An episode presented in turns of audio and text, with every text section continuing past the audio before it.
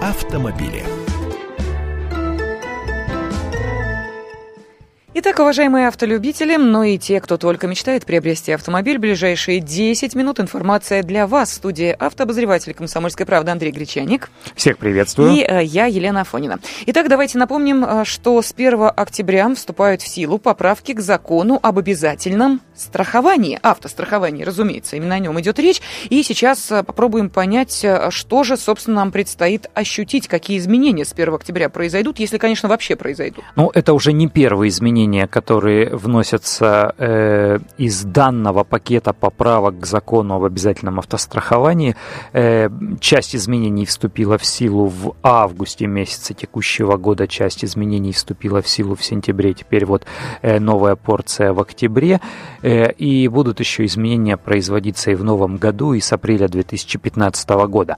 Логика этих изменений в том, чтобы в конечном счете помимо того, чтобы просто э, как-то оптимизировать и немножко обновить э, систему автострахования с учетом всей ее десятилетней истории существования в России, э, но и сделать ее дороже для автомобилиста. Угу.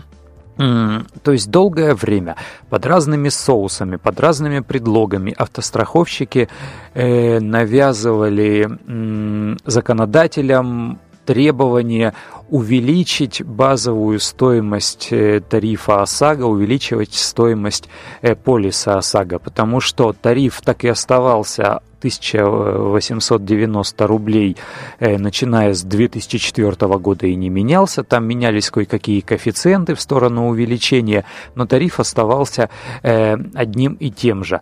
При этом жизнь у нас дорожает, Доллар у нас дорожает, машины дорожают, запчасти дорожают, восстановительный ремонт дорожает, машин становится все больше и больше, э, ДТП случаются все чаще и чаще.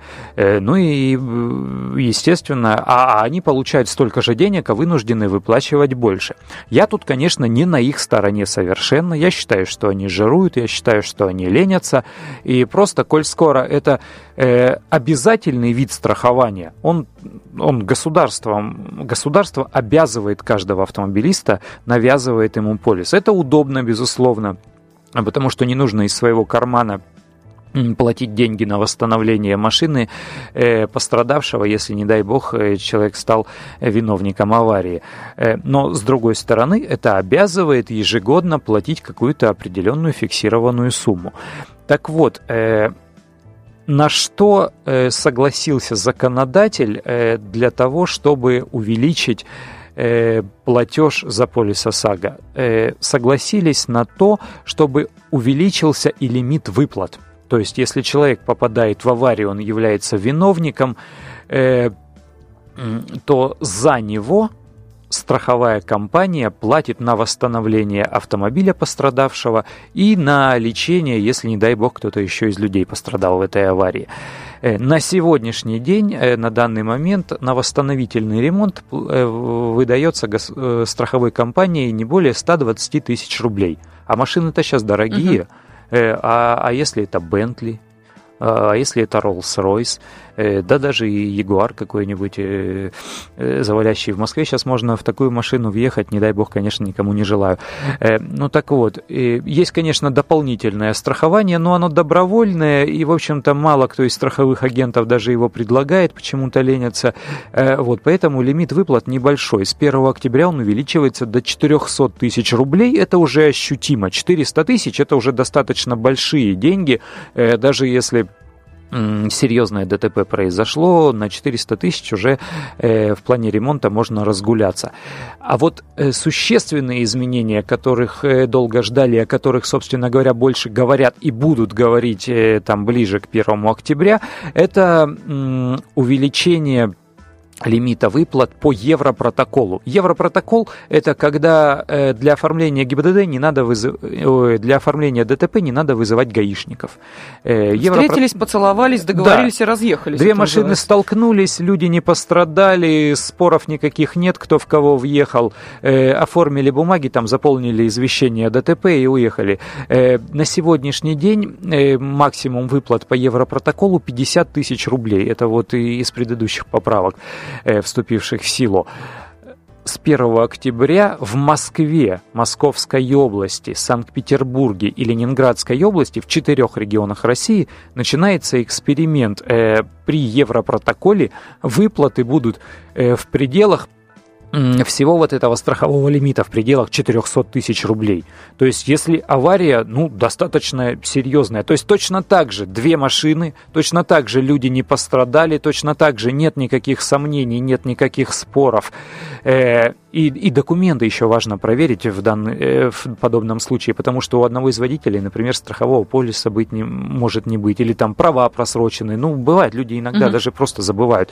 Э, то есть надо проверить, если все документы в порядке, договорились, переглянулись, э, руки пожали, подписали бумаги, и тогда уже со спокойной душой можно разъезжаться, не вызывая гаишников. А всех остальных случаев обязаны вызвать гаишника. Андрей, так вот, по Европротоколу да, можно уточнить. будет до 400 тысяч. Скажи, пожалуйста, это сделает более привлекательной вот эту процедуру Европротокола, потому что мы понимаем, водители э, все равно, даже если практически никаких повреждений нет, э, ждут отчаянно сотрудников ГИБДД для того, а чтобы... потому что боятся, потому вот. что страх... страховщики во всем видят подлог, во всем видят обман, э, они не верят людям, они говорят, нет, вы инсценировали ДТП, угу. не было никакой аварии, и более того, страховщики будут требовать с 1 октября с тех людей, кто захочет оформить Европротокол вот по такому высокому лимиту до 400 тысяч рублей, они будут требовать э, фото-видеосъемку. То есть, если машина оборудована э, видеорегистратором, то есть человек купил видеорегистратор, это должен быть не копеечный китайский видеорегистратор за полторы тысячи рублей, который куплен на авторынке,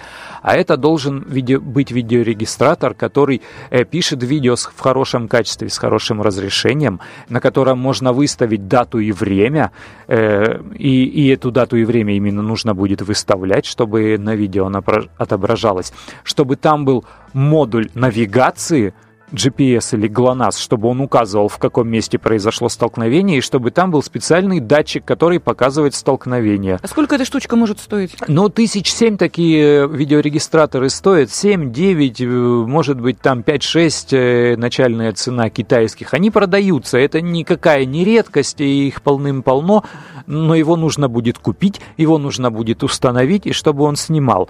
Э, в качестве альтернативы, я так понимаю, почему я эту оговорку делаю, потому что Российский союз автостраховщиков до сих пор э, полных разъяснений э, не давал по поводу того, как нужно будет подтвердить э, Европротокол вот этой видеофотосъемкой. У них есть разъяснение давнее, как лучше всего сфотографировать там или снять видео, но нового нет.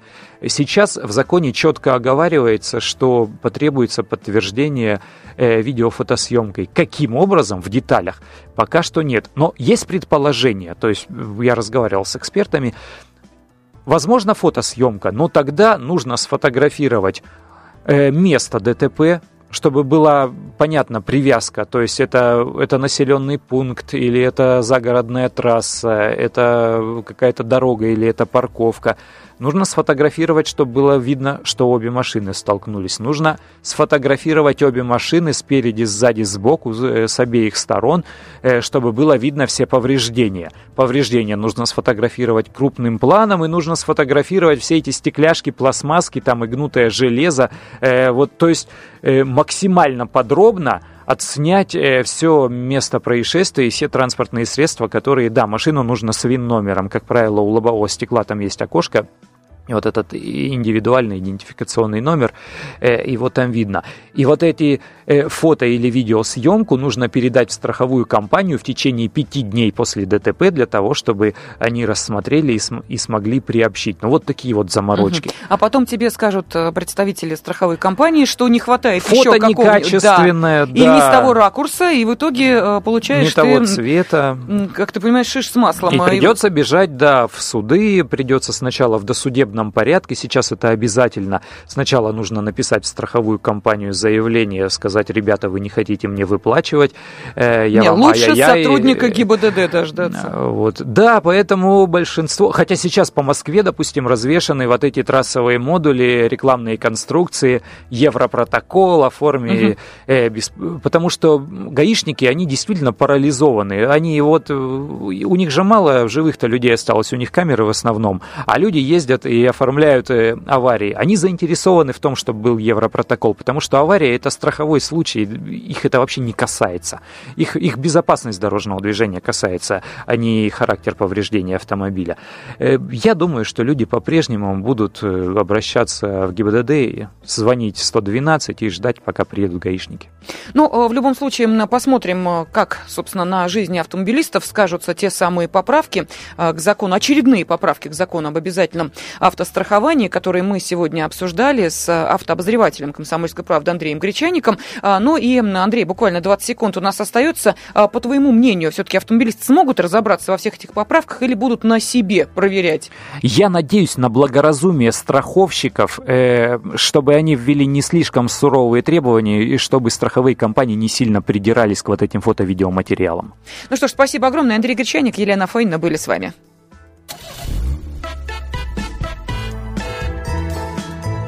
Автомобили. На радио «Комсомольская правда».